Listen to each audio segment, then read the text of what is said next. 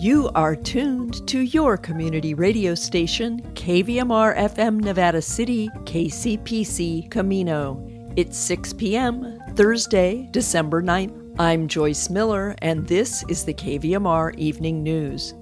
Right after the BBC headlines, on the California Report, the city of Palm Springs is about to swear in the first transgender person to serve as a California mayor. The state unleashes $500 million in grants for park deficient communities, and the FDA cracks down on some slick but unproven claims about vaping. After regional news and weather, Bravehearts drills down into 211 Connecting Point, and we end with an essay from Molly Fisk. This is the California Report. I'm Leslie McClurg in San Francisco. A real estate company that buys foreclosed homes and then flips them for profit may have to pay big bucks. California Attorney General Rob Bonta has announced a $3.5 million judgment against Wedgewood, which is a firm that's based in Los Angeles, but it's also active here in the Bay Area. It's the same company that garnered national attention back in 2019 because Wedgewood owned the home in Oakland occupied by the group Moms for Housing. Bonta says the company uses a range of illegal tactics to evict tenants. We will be flipping Wedgewood's business model on its head, ensuring that tenants of its homes are afforded full protection under the law. If this is approved by the court, Wedgwood would have to comply with all local, state, and federal eviction laws, including providing prior notice. The company has not responded to a request for comment. History will be made in the city of Palm Springs later this evening because a new mayor is on tap. The California Report's Keith Mizuguchi has the details. When Lisa Middleton is sworn in, she will be the first transgender person to serve as mayor in California and only the second in the country. It's a milestone both for my city and uh, my community. Middleton was elected to the Palm Springs City Council in 2017 and was recently appointed to California's Transgender Advisory Council.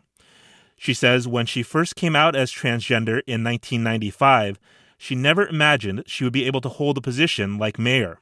I am just thrilled to see individuals have opportunities that gracious uh, just a decade or so ago I would have thought impossible.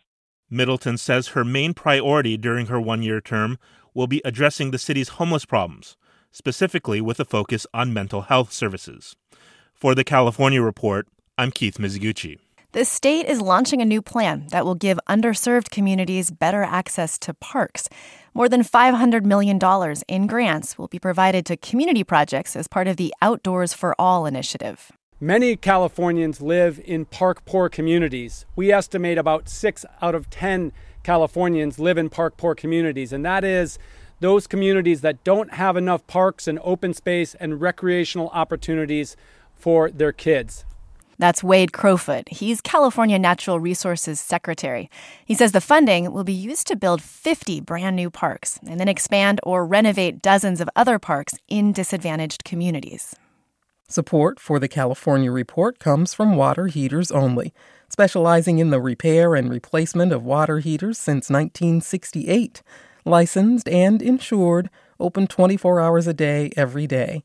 Learn more at waterheatersonly.com. Eric and Wendy Schmidt, whose philanthropy includes Schmidt Futures, focused on finding exceptional people and helping them do more for others together. On the web at schmidtfutures.com. And Stanford Medicine, protecting your health and providing dependable care with safe in-person appointments and video visits stanfordhealthcare.org slash adapting care. Some vape companies are promising their products help you focus, sleep, relax, but the Food and Drug Administration is warning consumers that those claims are not true. And filling vaporizers with vitamins and essential oils could actually be pretty dangerous. I'm joined now by Pamela Ling. She's the director of the UCSF Center for Tobacco Control Research and Education. Good morning, Dr. Ling. Good morning. I was looking at some of these websites, and they are very impressive websites, by the way. Looks very legitimate, and they make some really powerful claims like promising to fight off tumors and alleviate symptoms of chemotherapy. Is there any chance any of these promises are true? I think the reason why the FDA is sending these warning letters to these companies is that there is no evidence that these claims are true.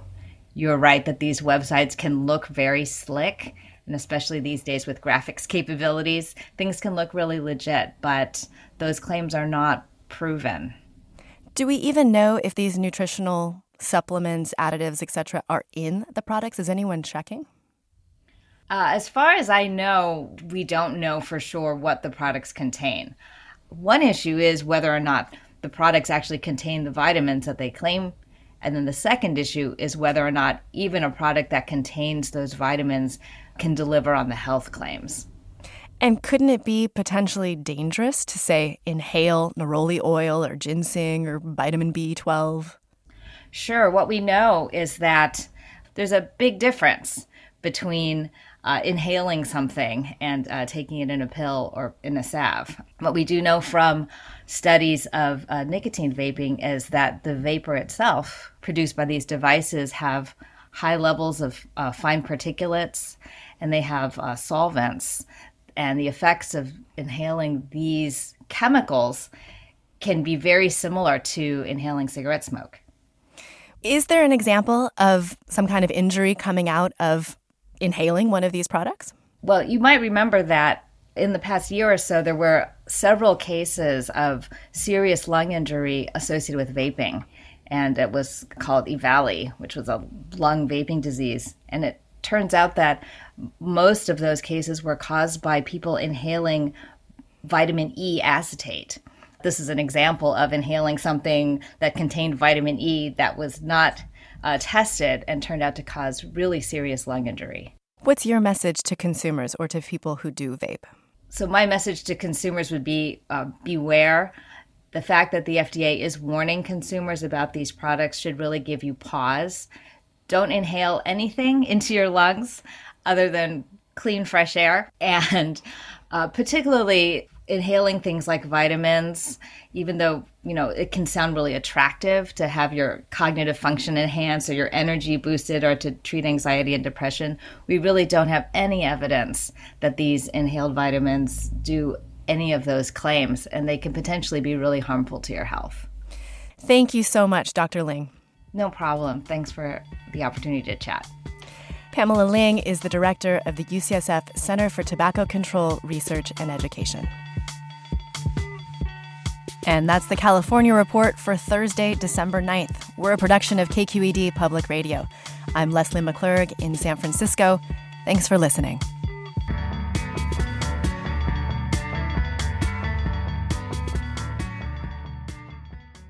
In regional news, the Union newspaper of Grass Valley reports that Nevada County Public Health Officer Dr. Scott Kellerman issued a new order Wednesday which requires that youth participating in indoor sports be tested for COVID 19 twice per week if they won't be wearing masks while playing. The order went into effect today. In a Q&A Wednesday, Kellerman said Nevada County's COVID-19 numbers remain higher than the statewide average. As of Wednesday, according to state data, Nevada County had a 7-day average of 17.1 daily new cases per 100,000 residents, while the average rate per 100,000 residents statewide was 10.9.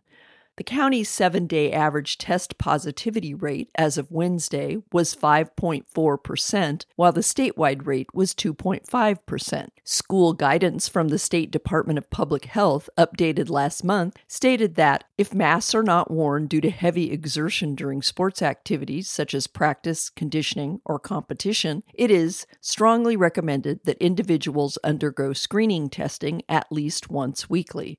Kellerman said Wednesday, we're really happy the kids are back in school. We're really happy they're participating, and we certainly applaud all these activities. But in order to protect the kids, we'd like to see measures a little stricter than what the state is recommending. Kellerman stated Wednesday that it's recommended that others present at youth sports events, including coaches, spectators, and those not actively playing, wear masks and that all participants in youth sports also be vaccinated. He added that since teams often compete in other counties, his recommendation is that they follow the guidelines of whichever county has the stricter measures in place. The Sacramento Bee reports today that a father and son have been taken into custody on suspicion of sparking the Caldor fire that erupted August 14th near Grizzly Flat in El Dorado County. Two sources told the Bee that David Scott Smith, 66, of Somerset, and his son, Travis Shane Smith, 32, of Folsom, are accused of reckless arson in the fire. The pair were taken into custody on a type of warrant that is issued before criminal charges are formally filed, sources told the Bee. They are expected to be charged in El Dorado Superior Court. Both men are being held in the El Dorado County Jail today in lieu of $1 million bail, online jail records show. They are scheduled to face arraignment Friday afternoon in a Placerville court.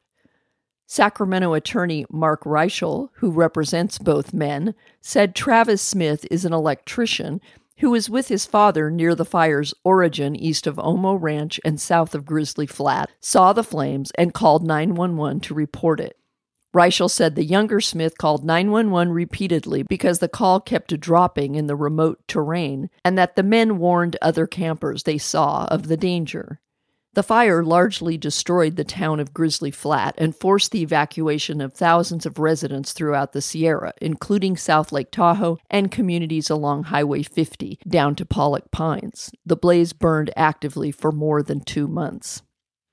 Also from the Sacramento Bee, police in Placer County have arrested a 16 year old student from Lincoln suspected of posting an Instagram video this week that claimed a shooting could occur at 12 Bridges High School. The teenager was arrested Wednesday on suspicion of making criminal threats and booked at the Placer County Juvenile Hall, according to a news release from the Lincoln Police Department. Police said the boy did not have any guns or weapons in his possession when he was taken into custody. Sierra Roots and Nevada County are activating their extreme weather shelter protocol for tonight and Friday night due to the drop in temperatures. The shelter in the lower level of the Nevada City Veterans Hall on North Pine Street will open at 4:30 p.m. in the evening and close at 7:30 in the morning. In regional weather, one storm has moved through and another is on the way. The regional forecast for Friday is for clouds mixed with sun and daytime highs around 50. Rain and cooler temperatures will move in late Saturday and last most of next week. In the high country, snow showers are expected after midnight Saturday, with snowy conditions lasting into next Thursday. This evening in Nevada City and Grass Valley, a few clouds with a low of 37 degrees. Friday will be sunny with a high of 51 and a low of 38. In Truckee tonight, mainly clear with a low of 9 degrees. Friday in Truckee, a few clouds with a high of 35 and a low of 15. In Sacramento this evening, some clouds with a low of 35. Friday in Sacramento, mostly sunny with a high of 53 and a low of 36.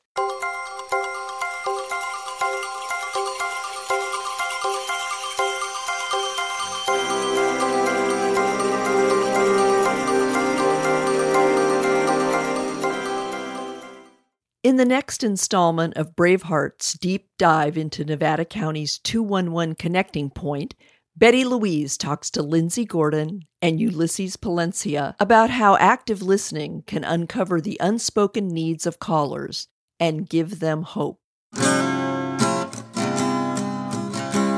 Welcome to this edition of Bravehearts, where we hope to increase your awareness and understanding of what homelessness looks like and some of the many organizations working on solutions to improve the homeless crisis. We are your hosts, William Wallace and Betty Louise, and these are the Bravehearts.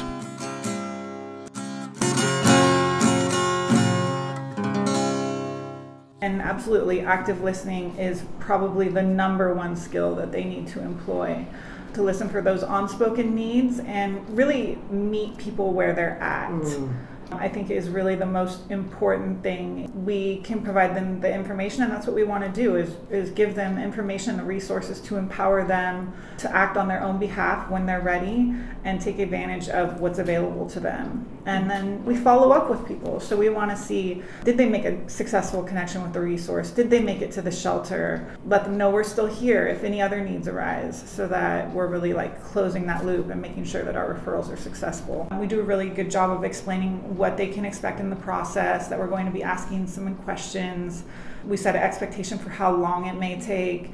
And you do get people who are upset and have been trying to get services for a long time and have been struggling for a long time. But we always let them know, you know, they've made a big step by calling us and that we're going to get them in that database, going to make them eligible for services. It really varies. But again, overall, I think people, even if they start out upset, we know how to handle those delicate situations and explain the process, let them know what's available and what they can expect next. And really, by getting on the by names list, the long term housing wait list, certainly some people can get housing relatively quickly within a matter of a few months. And there's some people who are on that list for a long time before they're able to access services. And it really has to do with their vulnerability level. Based on that, we let them know the best thing that they can do is contact us and let us know if their contact information changes mm-hmm. so that these housing providers are able to reach them when they do become eligible for services. And we do have other housing related resources. Another service that we're working on right now is Housing is Key, which is the California COVID 19 rental relief program. So we actually process applications for that program.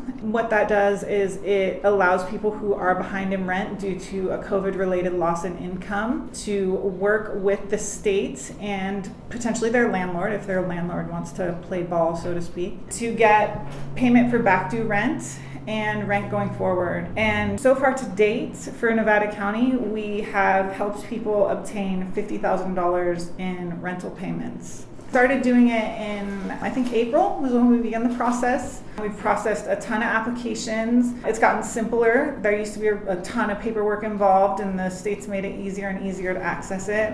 And so it's nice to see the people we're helping finally getting those payments. And we can actually help halt an eviction. So if someone's gotten a three day notice, they can start the application process with us, can provide that documentation proving that they're in the process of going through this program, stop the eviction. Do you have any specific stories? So, like, the housing is key that we have people in the county that we've assisted and they go through the whole process. So, dropping off the documents here in office just so we can receive those and upload them. And I've actually done the follow up for people that have been approved and just say, like, okay, I've got the last seven months paid for and I have the next three covered under this program. That's going to give me the, the time I need to hopefully get back on my feet. One of the applicants is like in this general neighborhood from what I recall doing the application. I've helped with a lot of those applications. So actually the, the follow-ups when, when, you know, giving the call back when they've been approved, those are probably like the, the happiest calls yeah, that I've ever had. I was going to say um, your just informing calls. them, yeah, for sure. Just informing Mm. them or, you know,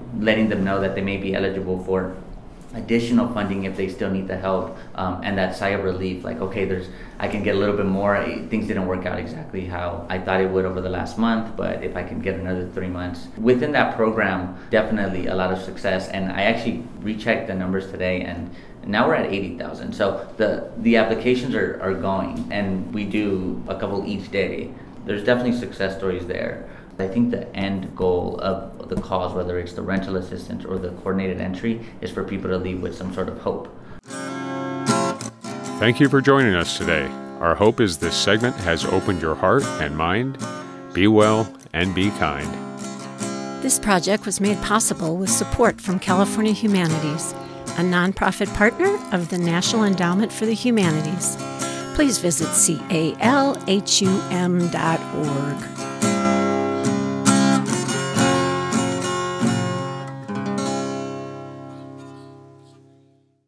And now, Molly Fisk. Molly Fisk Observations from a Working Poet.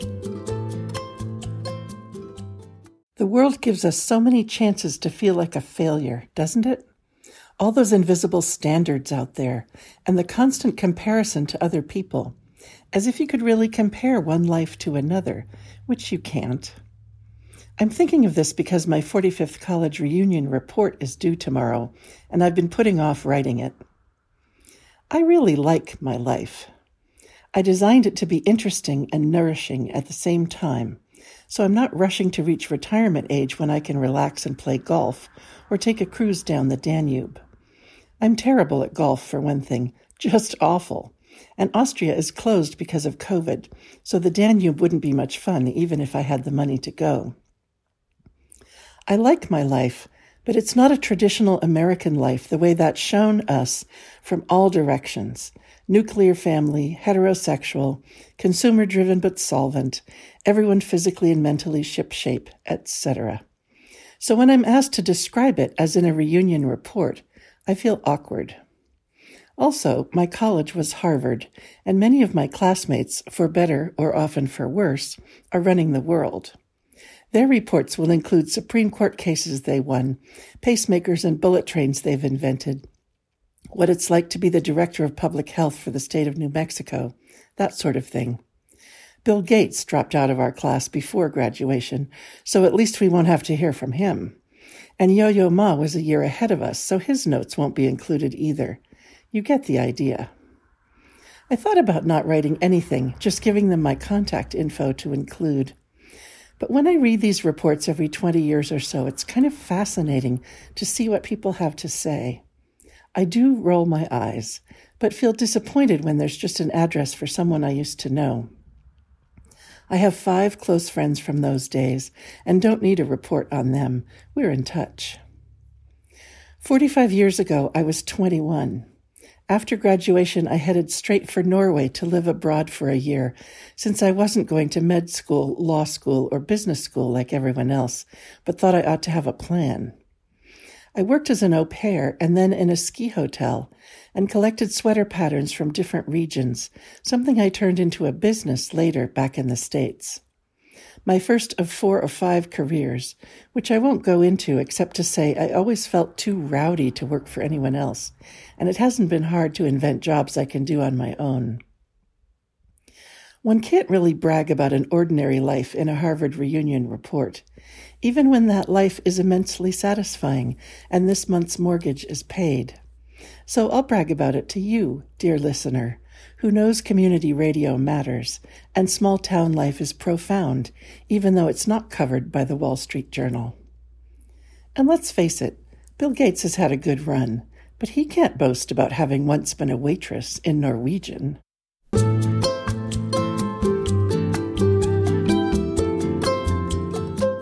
Award winning poet Molly Fisk writes, coaches, and teaches writing in California's Sierra Nevada foothills.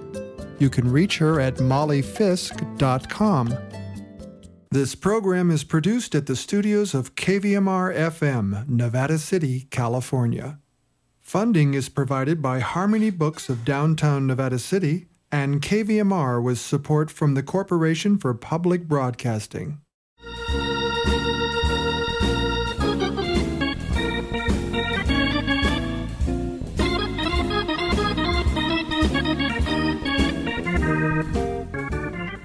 That's our newscast. Coming up next at 6:30, it's the Climate Report with Martin Webb. And at 7 p.m., it's Democracy Now! with Amy Goodman. The KVMR Evening News is produced by KVMR News Director Claudio Mendonça and airs every weekday at 6 p.m. Check out our website, kvmr.org, to hear expanded versions of many of our stories and interviews. Or listen to the KVMR Evening News wherever you get your podcasts. KVMR Community Radio gets support from Sweetland Garden Mercantile in downtown North San Juan, retailing fall harvest supplies, irrigation and plumbing needs, seasonal recreation gear, and much more. Open 9 to 5, closed Sundays. SweetlandGM.com or 292 9000. Dig it.